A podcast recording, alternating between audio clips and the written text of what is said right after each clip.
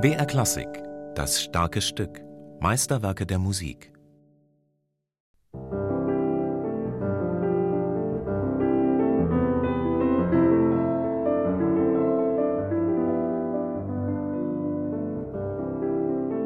Nach Mallorca reisen und dem Winter entfliehen. So hatten sich das Frédéric Chopin und seine geliebte Georges Sand gedacht, als sie sich Ende des Jahres 1838 einschifften um auf der spanischen Insel das milde Klima zu genießen. Aber es kam ganz anders. Kalt und verregnet verlief der Aufenthalt. Umso mehr zeigte sich hier die Genialität Chopins, der in der Kartause von Valdemossa allen unwirtlichen Umständen zum Trotz seinen Präludienzyklus Opus 28 schrieb. Dabei komme es, sagt die polnische Pianistin und Chopin-Interpretin Eva Kupiec, gar nicht so sehr darauf an, ob historisch erwiesenermaßen alle Prälüde auf Mallorca entstanden seien. Wichtig ist, dass der Hauptteil dieses Zyklus äh, dort entstanden ist. Unter eben schwierigen Umständen, weil ähm, Chopin musste nicht viel haben, um wieder krank zu werden und sich wieder ganz schwach zu fühlen.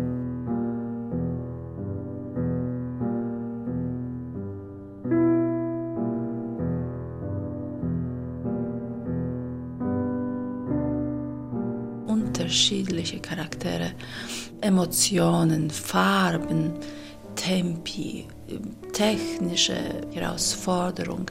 Da kann man eben in diesem Zyklus alles finden. Enorme Trauer auch in so in kleinen Stücken wie zum Beispiel das Blut Nummer 2.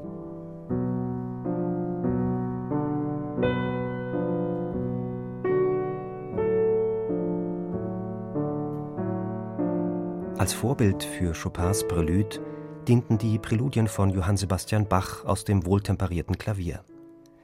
Ein 24-teiliger Zyklus durch alle zwölf Durtonarten und ihre dazugehörigen zwölf Mollparallelen. Chopin fängt bei C-Dur an und bewegt sich im Uhrzeigersinn durch den Quintenzirkel. Aber, sagt Eva Kupjetz, unter den Vorzeichen, die sich eben nur Chopin in seinem einzigartigen Personalstil geben konnte.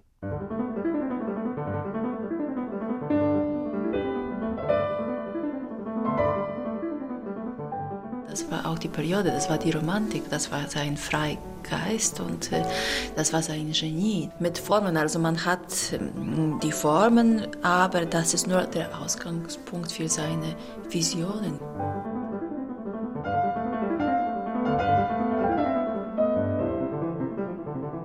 Das ist aufgeschriebene Improvisation das ist eine perfekte Improvisation. Also der hat stundenlang an diese Improvisation, der die aufgeschrieben hat, mm, gearbeitet.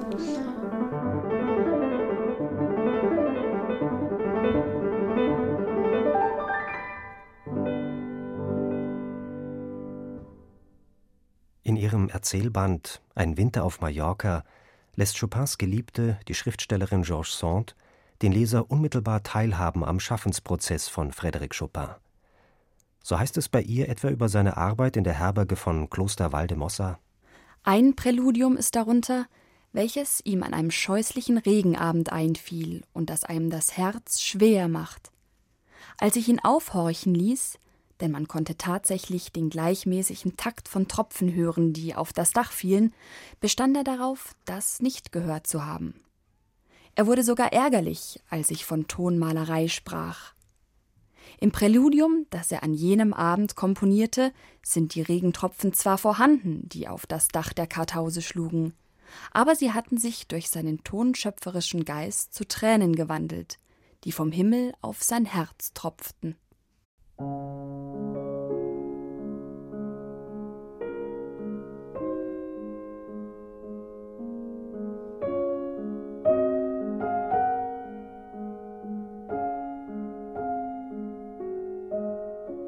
Ganz falsch wäre es, so erläutert Eva Kupjetz, zu glauben, Chopins Prelude wären frei interpretierbar.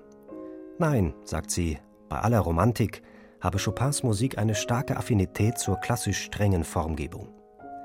weshalb bei der Interpretation Vorsicht geboten sei im Umgang mit dem freien Tempo, dem sogenannten Rubato.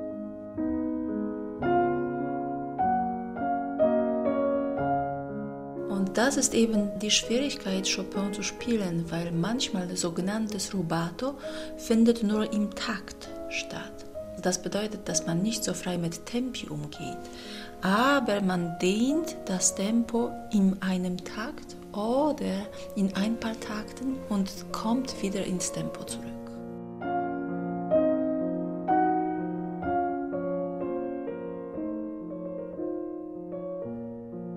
Manchmal spiegelt sich das nur in der linken oder in der rechten Hand. Und dann die andere Hand bleibt mh, mm, ganz im Tempo. Also das sind solche Nuancen, aber das sind alle persönliche Meinungen und wir wissen wirklich nicht, wie Chopin gespielt hat.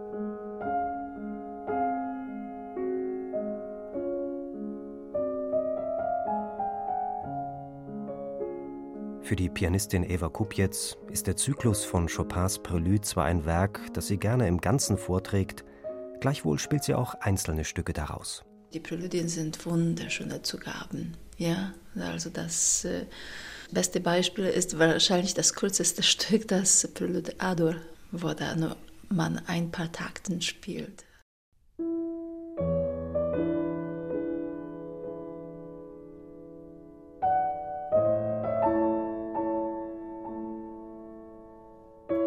Die sind sehr dankbare Zugaben, weil eben manche Präludien haben auch diese Schwere für die Zugabe nicht. Manchmal wird es zu viel nach so einem Chopin-Rezital. Die Emotionen sind so stark, dass man sich wünscht, so ein bisschen Sonne am Ende, ein bisschen Hoffnung am Ende des Rezitals des Abends zu sehen. Und da sind natürlich auch die Präludien sehr dankbar.